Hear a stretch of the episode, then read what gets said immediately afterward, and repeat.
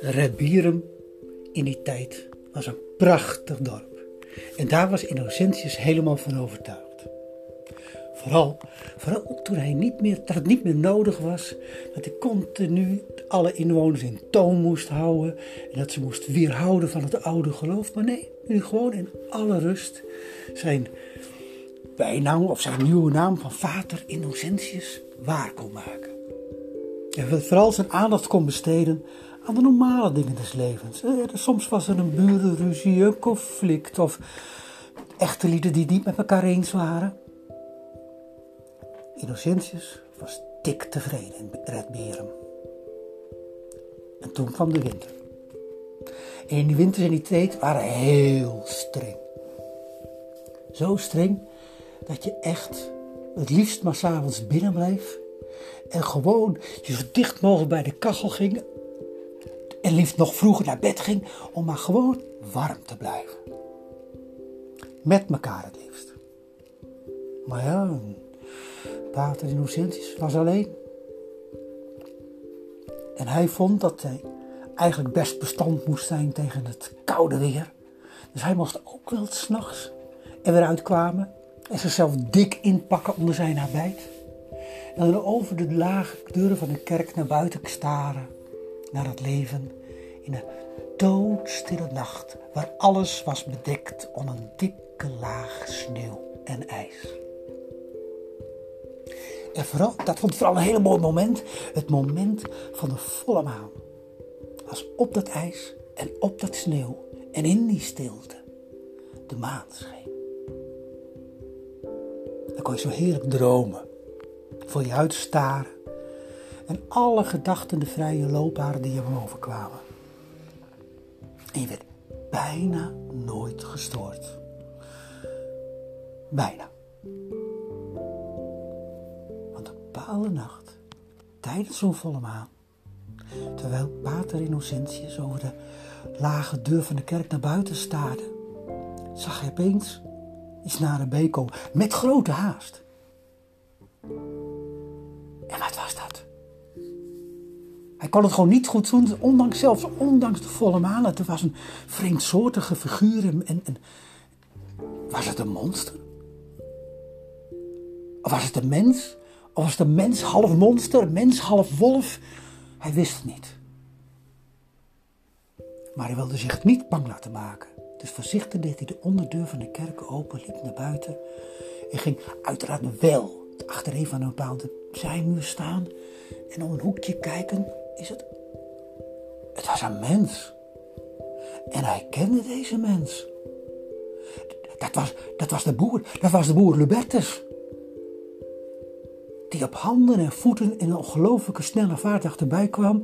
En soms even pauzeerde en dan op zijn op zijn billen of op zijn hurken ging zitten en dan luid begon geluiden te maken. En het klonk als huilen van een wolf. Ah, daarom dacht hij dat het een half beestmonster was. Boer Lebetters gaf geen enkele azem toen hij de kerk passeerde. Hij draafde door.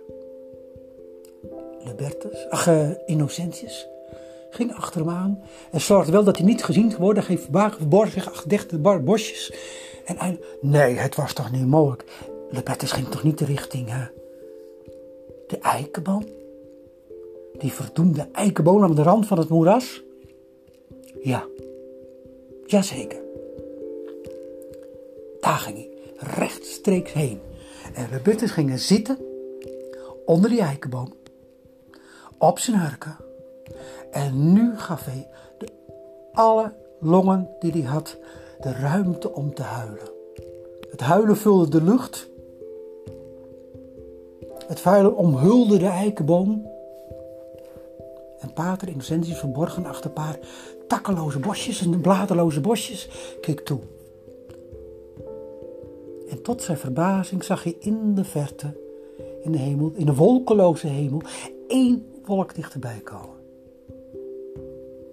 Het leek wel alsof die wolk werd gestuurd. Of deze wolk leefde. En deze wolk kwam tot boven de eikenboom, daalde neer. Alsof het luisterde naar het gehuil van de boer beneden. En toen kwam het weer omhoog, zweefde tot vlak boven de boer, kwam naar beneden en omhulde de arme gestalte van boer Lebettes totaal. Innocentius kon dat niet meer zien, maar het leek, het leek net alsof er een enorm gevecht ontstond. Geluidloos. Maar aan alle kanten woeste beweging en, en de wolken stulpten uit. En dan zag je opeens weer een stuk arm van de boer. En dan weer een stuk wolk. En dat draaide en dat tolde en dat ging alle kanten op. Tot opeens het tot rust kwam. En je zag de wolk weer opstijgen. Tot boven de eikenboom. Tussen de dalen neertakken. En tussen takken neerdalen. En daar blijven hangen. En boer Lebettes lag hijgend op zijn rug op de grond. En toen stond hij op. Het was duidelijk dat er niets meer over was van de woestheid van, van zo even. Sterker nog, als een mans op twee achterste benen liep hij terug. Maar wel gebogen, verslagen. Het leek wel met de staart tussen de benen. En wat moet je daar nou mee? Als Innocentius. De volgende dag ging Innocentius op bezoek op de boerderij. En tactisch als hij was, dacht ik van, ik moet vooral niet met de boer even gepraat. Laat ik maar eerst eens even informeren bij zijn vrouw. Joeke. En uiteraard, die was hartstikke blij dat uh, Innocentius weer eens langskwamen en aandacht hun besteden. En ze, vertelde van alles en nog wat over het leven. En heel subtiel draaide Innocentius het gesprek in de richting van haar echtgenoot Lebettes. En toen kwam het hoge woord eruit. Ja, ja, ze, dat, dat, ze maakte wel ter haren mee. En ja, en het was duidelijk dat ze zo ontzettend behoefte had om haar hart te luchten, dat toen ze één keer begon, het woorden over haar over de lippen stroomden. Ja, Lebertus die gedroeg de laatste jaar, of de laatste tijd heel anders. En vooral op bepaalde momenten. Het was nooit al een echt spraakzame man geweest, best wel stugge en zwijgzaam. Maar hij was altijd een goede echtgenoot, betrouwbaar en een goede vader liefhebbend voor zijn dochter. Maar soms, soms in de nacht, als we samen in bed lagen, in de bedstee, dan werd hij onrustig. En dan verdween hij. En dan vroeg ze altijd naar wat er aan de hand was. Maar als hem daarna vroeg de volgende dag, dan wist hij niets meer zich te herinneren. Dat zei hij tenminste. En ze maakte zich zorgen. En ze durfde nog niet naar Pater Innocentius te gaan, maar ze maakte zich wel grote zorgen. En opeens toen in de nacht dacht ze, oh ja, dat zal het zijn. Nee, zal hij zo'n beest dat hij achter zijn eigen jonge dochter aangaat? En toen besloot zij om om te draaien. Hij achter de bedstee, zij ervoor. Dat als hij dan een keer in de nacht opstond, als hij dan weer eens zogenaamd, zonder het te beseffen, zijn gang ging, dan zou ze als een leeuw voor haar dochter opkomen. Ze zou hem geen kans geven. En als het werkelijk waar was, zou hem de deur uittrappen. Innocentius knikte. Ja, ik begreep dat. En is dat toevallig kort geleden ook weer gebeurd? Ja, ja, zei, zei Joekert, zeker afgelopen nacht nog. En ik lag ook heerlijk te slapen en hij aan de keurig aan de achterkant. En toen werd hij onrustig. En toen dacht ik al, ik moet nu ingrijpen. En ik ga mijn dochter verdedigen. Maar het leek wel alsof ik niet voor hem bestond. En ik vloog achter hem aan het bed uit. Maar hij had helemaal geen enkele belangstelling voor onze dochter. Nee, hij ging direct naar buiten. En hij ging op zijn hurken zitten. En dan ging hij huilen. En vervolgens ging hij op handen en voeten in een razend tempo richting het dorp. Ja, zei Innocentius. En dan voorbij het dorp. Maar verder zei hij niets meer. En dacht na. Hij probeerde in ieder geval zoveel als hij kon, zonder maar echte, echte dingen prijs te geven, Joeke gerust te stellen. Wees blij dat hij geen kinderverkrachter is. Wees blij dat hij dag op incest uit is. Wees blij dat het maar één keer in de maand gebeurt. Maar we gaan hier een oplossing voor vinden. De volgende volle maan was, was Innocentius volledig voorbereid. Hij wachtte op Boerlubertus. En zodra deze, al deze huilend en dravend lang kwam, volgde hem zo snel als hij kon. En weer zorgde dat hij niet werd opgemerkt. En weer bleef hij achter de laatste bosjes voor de eikenboom staan en keek toe wat er gebeurde. Boerlubertus ging op de hurken, huilde, jankte en trok de aandacht van een wolk uit de verte.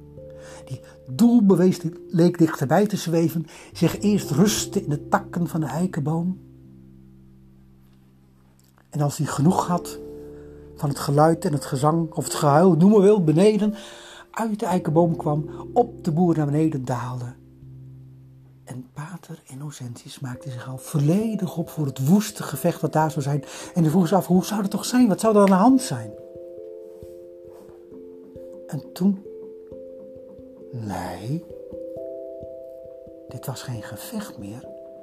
Dit was, dit was iets anders. Ja, het begon wel als een gevecht, maar na een tijdje kwam het tot rust. En het leek net of het een bepaalde structuur of een bepaalde synchroniteit of in kwam. En het werd bijna als een woeste dans die langzaam tot rust kwam en overging in een lieflijke dans. Alsof het twee balsende geliefden waren in Pater Innocentius zweeg. En hij wist niet wat hij moest doen. Zijn mond viel open van verbazing. En daardoor was hij te laat. Want voor hij de wel ergen had, was de boer weer klaar. De wolk weer terug in de boom. En daarna verdwenen. En het, ja, de razernij of de waanzin over de boer was gekomen, was nu weer weg. Hij was weer mens, hij stond klaar, hij was bleek en hij was moe. En als gebogen mens liep hij terug naar zijn boerderij. Ja, het was echt alsof hij ook half vluchtte, de staart tussen de benen.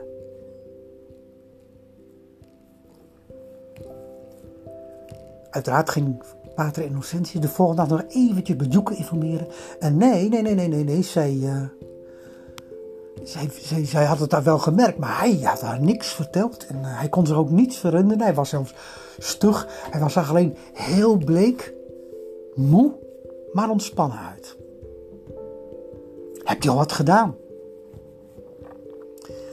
En Innocentius knikte, zwijgend, zonder toelichting te geven. Mhm. Ja, hier moet ik even over nadenken, zei hij dan. En hij klopte haar geruststellend op een hand. Maak je maar niet ongerust, Yuka. Het komt goed. Het komt zeker goed. We moeten alleen nog even, even nadenken. En dan?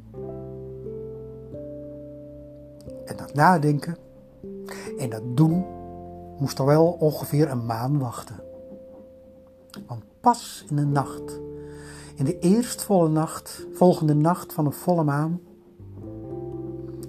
werd boer Lupetus weer gek.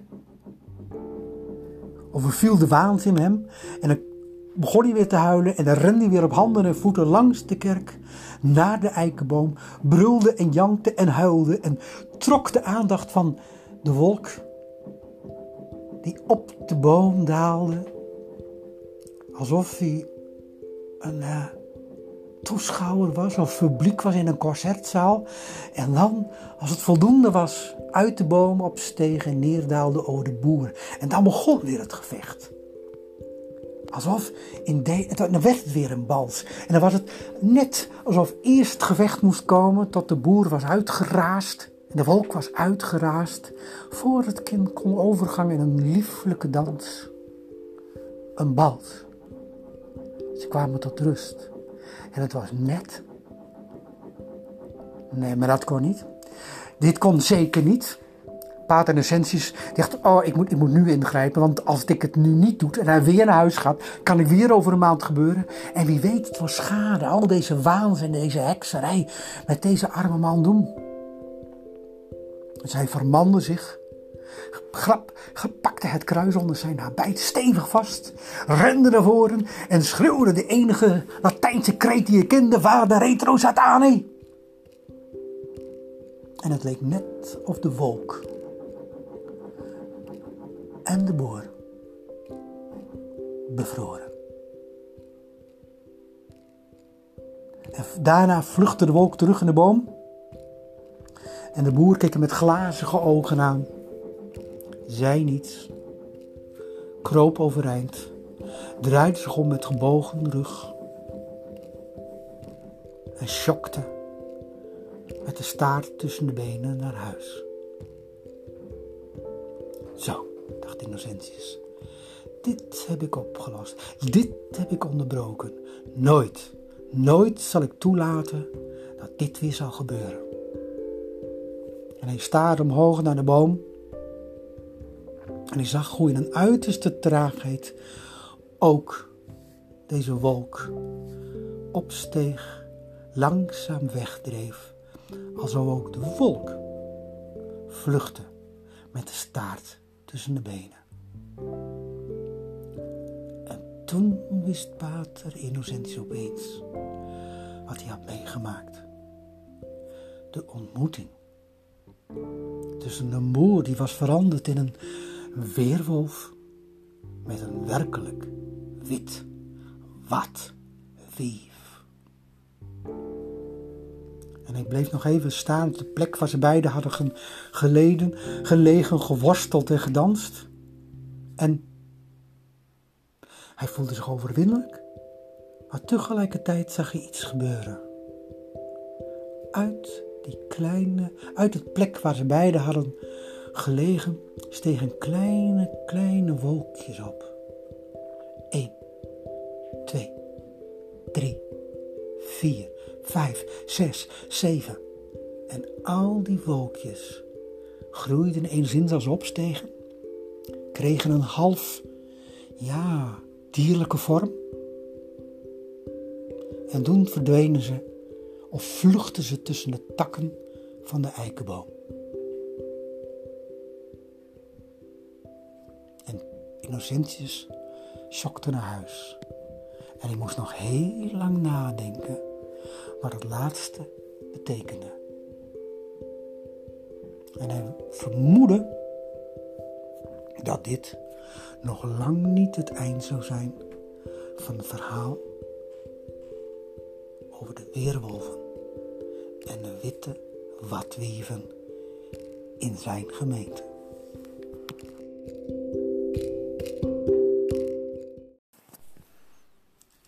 Beste mensen. Welkom bij de podcast De Kroon. En ik hoop dat u van de drie Innocentius verhalen hebt genoten. Dit was het laatste verhaal. Maar nu, de volgende serie die gaat komen, heb ik samengebracht onder de titel Gevonden, verloren. Als een kleine, ja, persiflage op de Engelse kreet Lost and Found oftewel found in Lost in mijn geval. En het gaat over allemaal hele bijzondere ontmoetingen die ik in een hele kort verhaal steeds bij, aan u voor wil stellen. Ontmoetingen die heb ik bijna allemaal echt meegemaakt. En misschien is het uh, wat ik vertel een beetje aangepast. Want ik vind dat al die mensen recht hebben op anonimiteit. Ik heb ze een nieuwe naam gegeven, als het nodig was. En zo zal ik de komende tijd u vergasten met korte verhalen, bijzondere ontmoetingen en mensen die ik ergens op mijn reis door het leven heb gevonden, maar ook verloren. Want de meesten ben ik bijna nooit meer tegengekomen. Nu alvast veel plezier. Oh ja, en door de vakantie zal de verhalen onregelmatig worden gepubliceerd. Voor nu, veel plezier en een mooie dag.